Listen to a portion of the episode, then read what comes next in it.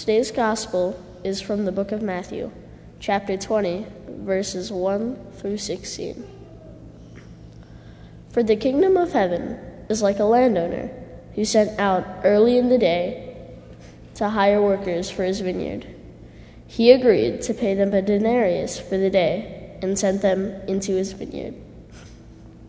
About nine in the morning, he went out again and saw others standing in the marketplace, doing nothing. He told them, You also go and work in my vineyard, and I will pay you whatever is right.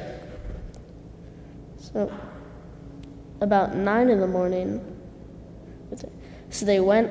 So they went. He went out again about noon, and about three in the afternoon, and did the same thing. Then, about five in the afternoon, he went out and found still others standing around. He asked them, Why have you been standing here all day? Doing nothing. Because no one has hired us, they answered. He said to them, You also go and work in my vineyard. When evening came, the owner of the vineyard said to his foreman, Call the workers and pay them their wages, beginning with the last ones hired and going on to the first. The workers who were hired about five in the afternoon came, and each received a denarius. So, when those who came who were hired first, they expected to receive more, but each of them also received a denarius. When they received it, they began to grumble against the landowner. These who were hired last worked only an hour, they said, and you have made them equal to us who have borne the burden of work and the heat of the day. But he answered one of them, I am, I am not being unfair to you, friend. Did you agree for the denarius? Take your pay and go. I want to give the one who was hired the last, same as I gave you. Don't I have the right to do what I want with my own money? Or are you envious because I am generous? So the last will be first and the first will be last. This is the word of the Lord. Thanks be to God. A few years ago, it must have been seven or eight years ago, a friend in Julie's congregation loaned us their house for a week in Martha's Vineyard. It was delightful. We, as a family, got to spend time together. We had a place a beautiful place to stay. And with that, in the garage, was a red Jeep that our friends also said, take the Jeep wherever you want. Well, it was really fun. I've never, I've never driven a red Jeep. We were riding around the island, just having a great time listening to James Taylor, probably a little too loud. And uh, all of a sudden, I see some red lights behind me. and it was a police officer pulling me over for doing 37 miles an hour in a 25 mile an hour zone. Now, Matthew and Elizabeth, uh, they must have been 10, 7, something like that. They were in the back seat and looking pretty scared. This is the first time they'd seen this happen, and their dad was being pulled over by the police. The police officer came up to the window, license registration. I gave him all that. He looked it over, went to the car, did a background check, came back, handed me my paperwork, and he said, uh, I noticed that your kids in the back seat have their seatbelts on.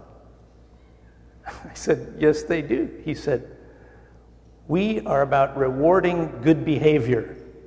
So not only are we not going to give you a ticket, just a warning, we're going to give them some coupons for free ice cream down at the local ice cream place. and all of a sudden, Matthew and Elizabeth's countenance changed. And uh, we drove down and got our free ice cream. Now, if I had gotten what I deserved, I would have received a ticket and a fine and the kids would not have received ice cream.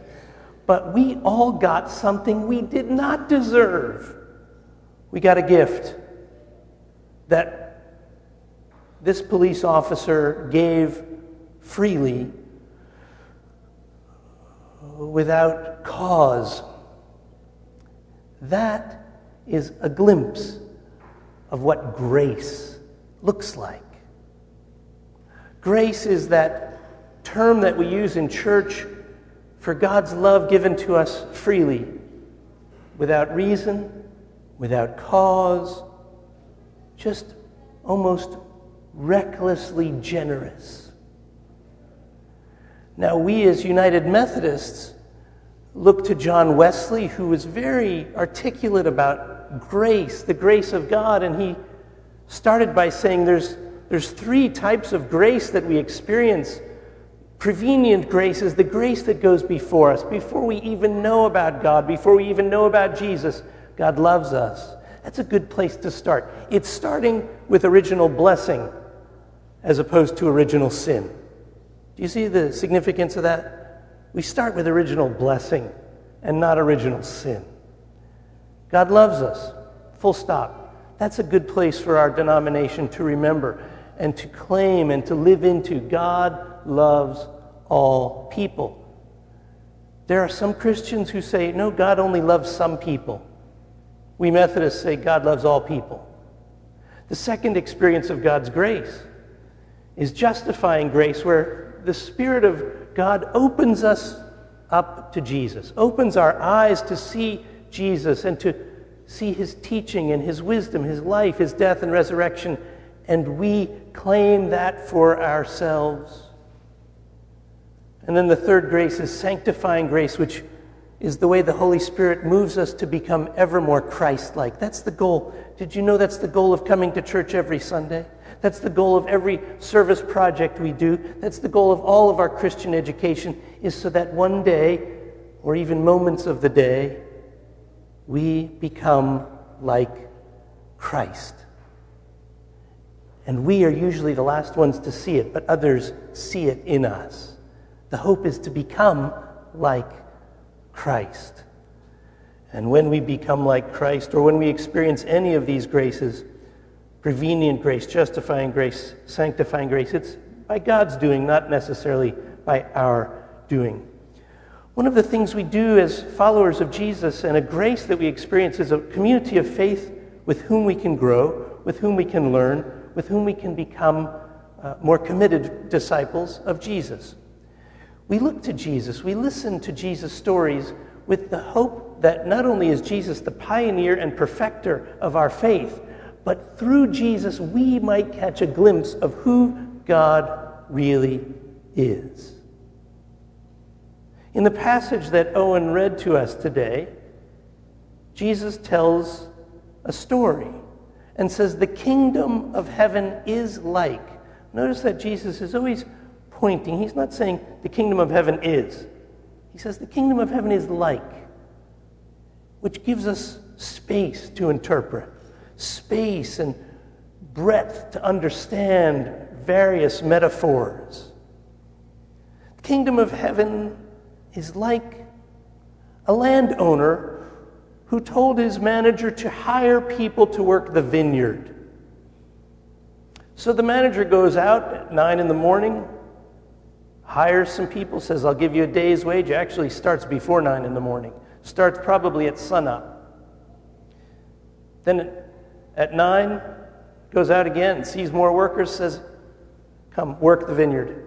12 o'clock, 3 o'clock, 5 o'clock. Same story, although if you read closely, at the end, the manager doesn't promise any wage. Goes out and says, What are you doing here? And they say, We're still waiting for someone to hire us. He said, Come work the vineyard. He doesn't say anything about a paycheck. He just says, Come work the vineyard. The workday ends, and he starts with those who he hired at 5 o'clock, and he pays them a full day's wage. 3 o'clock gives them a full day's wage. 12 o'clock. Now, rumor starts trickling down to those who were hired early in the morning and they're not liking the way this is going. They're not feeling too good about this, this bargain, this new economy. And so they say to the manager, hey, Why are you paying them a full day's wage when we've been working a full day? They've only been working for one hour. That's not fair. And the landowner says, Look, I said I'd pay you a fair day's wage when we started, didn't I? What's it to you if I want to be generous to them? Are you, are you angry because I'm generous? Friends, grace is unfair. The foundation on which we stand as Christians is unfair. If we are looking at this through the lenses of meritocracy, quid pro quo, I do something, I get something, that kind of economy doesn't compute with the God that we come to worship. The God we worship, the Jesus we follow, is someone who is so abundantly generous that it doesn't make sense unless we are the people who are hired at five o'clock. Who are they? Who are we?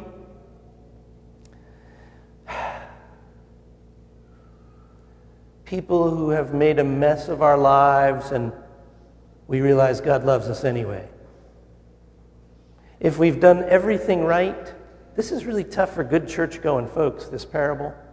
If we've done everything right, we probably won't appreciate this generosity of God because part of us wants to say, well, we've done everything right, so God can reward us. And Jesus is telling a story today that says, God loves you.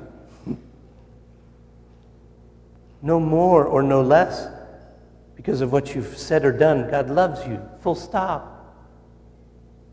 And those who have made a mess of their lives and who have come to the vineyard, they know better than those good church going folks how magnanimous God's love is. Perhaps we who bottom out because of broken relationships or addictions or things we've said and done in our lives that we're not proud of, maybe we who are dealing with that landscape know what it's like to be hired at five o'clock and given a full day's wage of generosity at six. So, the implications for us, followers of Jesus, are this. If we worship a God who is incredibly generous, we are called to be just as generous. If we worship a God who loves all people, full stop, then we Christians have a better chance of loving all people, full stop. God doesn't seem to care about criteria when it comes to loving people. So, Christians, whatever criteria we have, and we have it, maybe we need to let go of that criteria and say, because God loves all people, we followers of Jesus are called to love all people. And you don't need to see much of the news these days to know that the world is longing for such Christians who throw out the criteria of worthiness and just love people. So maybe the question for us is uh, God, or the prayer for us is God, thank you for loving us in all of our mess. Thank you for loving everybody. God, help me to love everybody. And help me to let go of my criteria checklist of who's worthy and who's not worthy that's a game that Jesus didn't play, and we don't have to play either. So, who's calling, who's God calling you to love today? Who is calling, who is God calling you to accept today? Perhaps someone you've had a hard time accepting. Who is God calling you to love even though you may not like them By the way, Christians, it's okay to admit there's people we don't like. Jesus never called us to like everyone. He did call us to love everyone. So, how can we take those people in our minds who we don't like and say, I'm, God, I need your help because I need to love them? Hmm. May God bless us in such a way that we might receive the abundant generosity of God and share generosity and love with abundance with everyone else. Amen.